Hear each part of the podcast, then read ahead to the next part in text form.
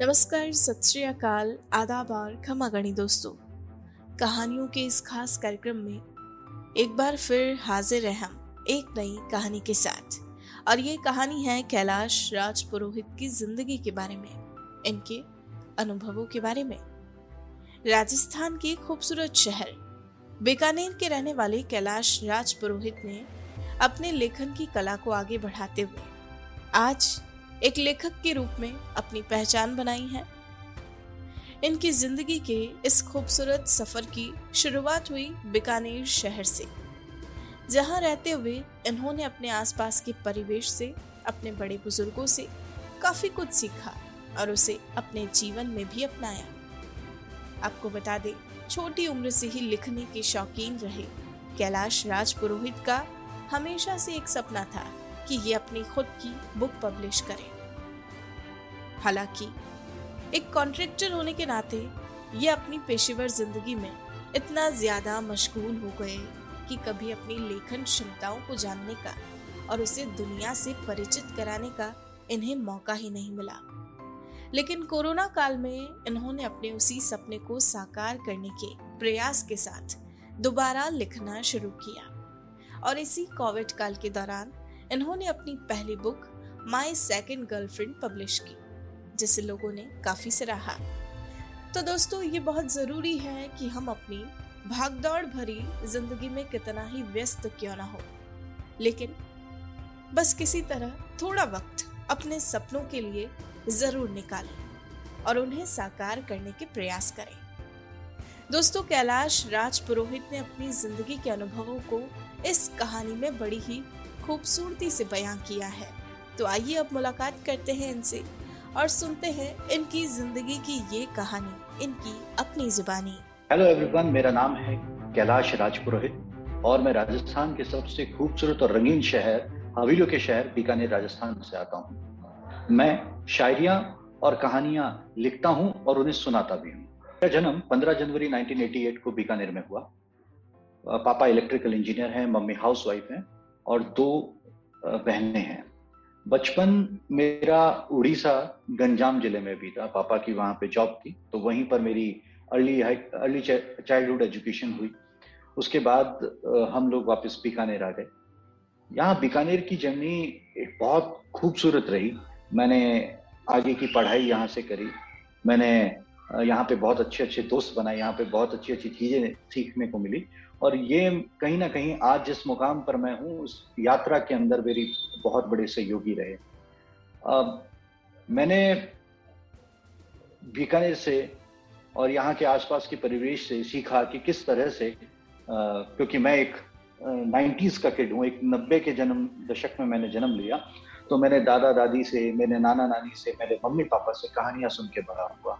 उस वक्त मोबाइल का जमाना नहीं था तो हमें मोबाइल देखकर खाना खाने को नहीं मिलता था या फिर सोने को नहीं मिलता था, हम कहानियाँ सुनकर बड़े थे। तो बचपन से एक कहानी सुनने का और उन्हें लिखने का मैं बहुत मुझमें बहुत क्रेज था। आगे चलकर मैंने FM पे नीलेश मिश्रा को सुना, नीलेश मिश्रा से मैं बहुत प्रभावित रहा और इन्हीं सब चीज़ों के बीच में मेरी लाइफ, हम सब की लाइफ में कोविड-19 का पीरियड आया और जिसने लॉकडाउन का फेस हम सभी ने फेस किया और उसी दौरान मैं अपनी आपाधापी की जिंदगी से कुछ अलग हटकर अपने आप को जीने का मुझे मौका मिला और मैंने उस वक्त अपनी जिंदगी की पहली किताब माय सेकंड गर्लफ्रेंड लिखी, जो कि आप सभी लोगों ने इतना सराहा कि अपने पहले ही हफ्ते के अंदर book world wide first number as a best seller रही। कहते हैं जिंदगी में सबसे पहला जो गुरु होता है वो हमारी माँ होती है। मेरी जिंदगी का मेरा जो पहला रोल मॉडल है वो मेरी माँ है। मैंने बचपन से लेकर अब तक उनके साथ बहुत अच्छे पल बिताए। उन्होंने मुझे हमेशा हर एक तरह से एक गुरु की तरह गाइडेंस दी है कि यहाँ पे ये करना चाहिए, यहाँ पे ये नहीं करना चाहिए। इसके साथ साथ में मैं उनसे कहानियाँ सुनकर बड़ा हुआ हूँ। उन्होंने मुझे बहुत ही खूबसूरत कहानियाँ सुनाई और वो कहीं ना कहीं कहानियाँ आज भी मेरे जहन में हैं, जिन्हें मैं आज उसी शब्दों के रूप में ढाल सकता हूँ। उसके बाद मेरे जो रोल मॉडल्स रहे हैं वो मेरे पेरेंट्स ही रहे, मेरे फादर। हालांकि उन्हें कहानियाँ नहीं आती थी पर फिर भी उन्होंने हम बच्चों को बहलाने के लिए, मुझे, मेरी बहनों को बहलाने के लिए, उन्हें खाना खिलाने के टाइम पर कहानियाँ सुना सुना के हम लोगों को बड़ा किया। तो मैं, मेरी ज़िंदगी के अंदर मेरे जो रोल मॉडल्स हैं, मैं अपने पेरेंट्स को मानता हूँ कि आज अगर उन्होंने इस तरह की परवरिश ना की होती तो शायद आज जिस मुकाम पर या जो मैं कुछ लिख पा रहा हूँ शायद मैं ना लिख पाता। Being as a government contractor मेरे पास कभी समय ही नहीं रहा कि मैं कभी अपने अंदर जो छुपी हुई, जो मेरी हमेशा से जो एक आकांक्षा थी, मैं उसको बाहर ला के कभी उसका मूर्त रूप दे सकता था। तो ये लॉकडाउन का पीरियड हम सभी के लिए एक बहुत हार्ड टाइम था, लेकिन कहीं ना कहीं एक बहुत अच्छा टाइम भी था जहाँ हमें, विशेषकर मैं अपने बारे में अगर कहूँ तो मुझे मेरे परिवार के साथ समय बिताने का मौका मिला, मुझे अपने लिए ज़िंदगी जीने का मौका मिला। मैंने उसका यूटिलाइजेशन यहाँ पे किया कि मेरी जो अंदर बहुत टाइम से जो एक सपना था कि मैं कभी अपने लिए एक किताब लिखूंगा, मेरी खुद की एक बुक लिखूंगा, तो वो लिखने का मौका मिला। बहुत सारी फैमिली के साथ टाइम स्पेंड, एक्टिविटीज, और कहीं ना कहीं इन सभी चीज़ों ने हम परिवार वालों को, हम के रिलेशंस को बहुत बॉन्ड किया है, बहुत गहरा बनाया है इन सब चीज़ों ने। और मुझे कहीं ना कहीं जो मेरे पुराने दोस्त थे उन्हें याद करने का मौका मिला, और जो दोस्त थे हम उनके साथ अच्छा टाइम स्पेंड करने का मौका मिला। तो हम इसके, मेरे लिए मैं मानता हूँ कि काफ़ी पॉजिटिव इम्पैक्ट रहा लाइफ का ये लॉकडाउन पे। मेरी हॉबीज़ के अंदर मुझे ट्रैवलिंग का बहुत शौक है। मैं लगभग नॉर्थ इंडिया के सारे सिटीज़ और जगह पे मैं घूम चुका हूँ, और मेरी लगभग 15+ कंट्रीज़ के अंदर मेरी ट्रैवल हो चुका है, और मैं उतना ही बड़ा फूडी भी हूँ। मैं ये मानता हूँ कि अगर आपको कहीं कुछ लिखना है, आपके अंदर के अगर लेखक को बाहर निकालना है, तो आप जितना ट्रैवल करेंगे आपको उतनी ही कहानियाँ मिलेंगी। तो कहीं ना कहीं ये भी मुझे मदद करती है कि मैं कुछ लिख सकता हूँ। मैं अपने, मैं खाली समय के अंदर स्पोर्ट्स पसंद करता हूँ, क्योंकि मैं बचपन से ही एक स्पोर्ट्स प्लेयर रहा हूँ। मैंने रोलर स्केटिंग के अंदर गोल्ड मेडल लिया है, और लॉन टेनिस के अंदर मैं एक स्टेट लेवल का प्लेयर हूँ। तो मुझे लिखने के अलावा आउटडोर गेम्स बड़े पसंद है, तो मैं आउटडोर गेम्स खेलना पसंद करता हूँ, म्यूजिक सुनना पसंद करता हूँ, I am very much food, तो मैं नए नए फूड एक्सप्लोर करना पसंद करता हूँ, ट्रैवल एक्सप्लोर करना पसंद करता हूँ। लाइफ को जीना चाहते हैं हम, क्योंकि लाइफ को अगर हमने नहीं जिया तो हम शायद, हम, हमारा जीना ही एक बेकार हो जाएगा अगर हमने खुलकर नहीं जी पाए। तो मैंने अपनी लाइफ की पहली बुक लिखी है जिसका नाम है माई सेकंड गर्लफ्रेंड। ये हिंदी वॉल्यूम में अभी अमेजोन पे उपलब्ध है। माई सेकंड गर्लफ्रेंड जब मैं लिख रहा था तो मेरे जहन में एक चीज़ थी, आज का यूथ जो है सबसे ज़्यादा एक चीज़ से परेशान है, वो है ब्रेकअप।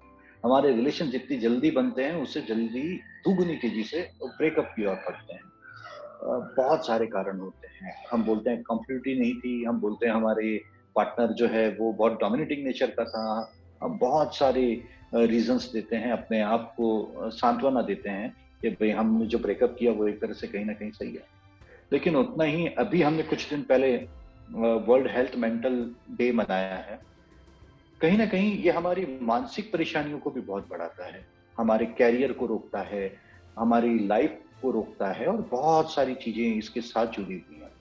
बहुत सारे लोगों को ये नहीं पता होता है कि इस ब्रेकअप के बाद से कैसे आगे बढ़ा जाए, कैसे अपनी ज़िंदगी को आगे बढ़ाया जाए। तो मैंने इस बुक के अंदर क्या किया है कि एक, हर लेखक की अपनी एक यूएसपी होती है, मैंने भी कोशिश की कि एक यूएसपी मैं डालूं। तो मैंने ये सोचा है कि आज से जितनी भी बुक्स लिखूंगा मैं इस माय सेकंड गर्लफ्रेंड के बाद से, उसके एक कैरेक्टर का नाम कैलाश होगा जरूर, जो मेरे खुद के नाम पर होगा। और कहीं ना कहीं जिससे जो मेरे रीडर्स हैं वो कनेक्ट कर सकते हैं आपकी ये स्टोरी जो है वो रियलिस्टिक है।